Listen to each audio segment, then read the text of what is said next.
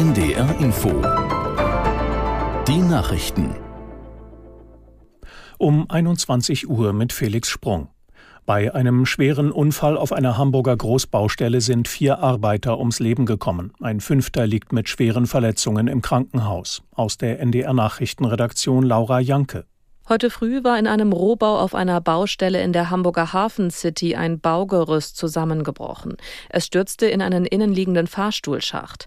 Mehrere Bauarbeiter wurden mitgerissen und verschüttet. Die Suche nach ihnen gestaltete sich laut Feuerwehr schwierig. Die Kriminalpolizei ermittelt. Zur Unfallursache hat sie noch nichts gesagt. Der Unfall ereignete sich auf dem Gelände des Überseequartiers. Hier entstehen Geschäfte, Gastronomie, Büros und Hotels. Es ist eine der größten Baustellen Hamburgs. Die israelische Armee hat bei ihrer Bodenoffensive eigenen Angaben zufolge eine von der radikal-islamischen Hamas verschleppte Soldatin befreit. Der jungen Frau gehe es gut, sie sei bereits mit ihrer Familie zusammengebracht worden.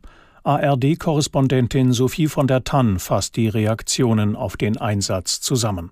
Der israelische Verteidigungsminister nannte das einen Beweis für den Nutzen von Bodeneinsätzen. Das ist ein sehr umstrittenes Thema hier, denn die Familien der Geiseln fürchten um das Leben ihrer Angehörigen und sehen das bedroht durch solche Bodeneinsätze und glauben auch, dass das die Möglichkeiten für Verhandlungen erschwert. Und deswegen ist die Frage, ob es tatsächlich eine Veränderung bringen wird, denn das, was die Familien fordern, ist, dass eigentlich alle Geiseln befreit werden und nicht eben Stück für Stück in möglicherweise gefährlichen Gefechten Einzelne.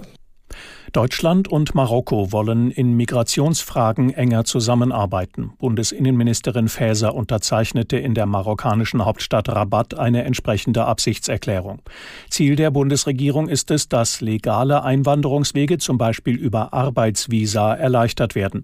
Im Gegenzug sollen die Herkunftsländer bei der Rückführung von irregulär eingereisten Menschen besser kooperieren. Der Fußball-Weltverband FIFA hat den früheren spanischen Verbandschef Rubiales wegen des Kuss-Skandals bei der Frauenweltmeisterschaft für drei Jahre gesperrt. Der Disziplinarausschuss schloss Rubiales von sämtlichen Fußballaktivitäten auf nationaler und internationaler Ebene aus. Der sechsundvierzigjährige hatte während der Siegerehrung nach dem W M-Triumph der Spanierinnen im August die Spielerin Jennifer Hermoso gegen deren Willen auf den Mund geküsst. Das löste international Empörung aus. Das waren die Nachrichten. Hier sind alle Sender in der Bundesrepublik Deutschland und West-Berlin, angeschlossen Radio Saarbrücken. Und damit willkommen im hundertersten Jahr des Radios. N D R Info. Intensivstation. Die Ausgabe vom dreißigsten Oktober zweitausenddreiundzwanzig mit Axel Naumer und dem satirischen Rückblick auf die vergangenen Tage, beziehungsweise eigentlich mit der Topmeldung der gerade begonnenen Woche.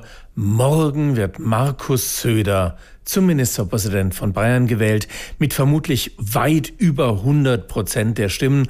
Und er, er ganz persönlich, er selbst hat es sich verdient. Das ist ein klarer Regierungsauftrag für die C S U als Nummer eins, auch ein klarer Regierungsauftrag für mich persönlich. Erst auch durch meinen Einsatz, wenn ich das sagen darf. Und mich persönlich, ich glaube, dass ich derjenige bin, der das Land überhaupt zusammenhält. Der so gut wie wiedergewählte Ministerpräsident hat bereits alles im Blick und kennt auch schon die Eigenheiten der neuen Abgeordneten, zum Beispiel der AfD. Bei uns in Bayern ist eine Abgeordnete eingezogen, die es für möglich hält, dass die Erde doch eine Scheibe ist.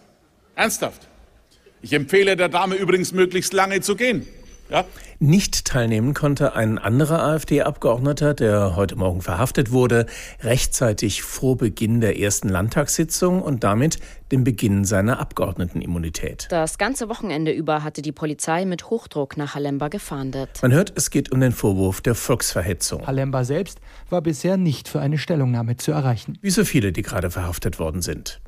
Themenwechsel. Es gibt etwas Neues bei der Migration. Da hört man ja jetzt doch häufiger, dass es die eine Lösung für alle Probleme nicht geben wird, weshalb an vielen kleinen Stellschrauben gedreht werden muss. Das neue Migrationspaket formuliert so eine Utopie. Bundesminister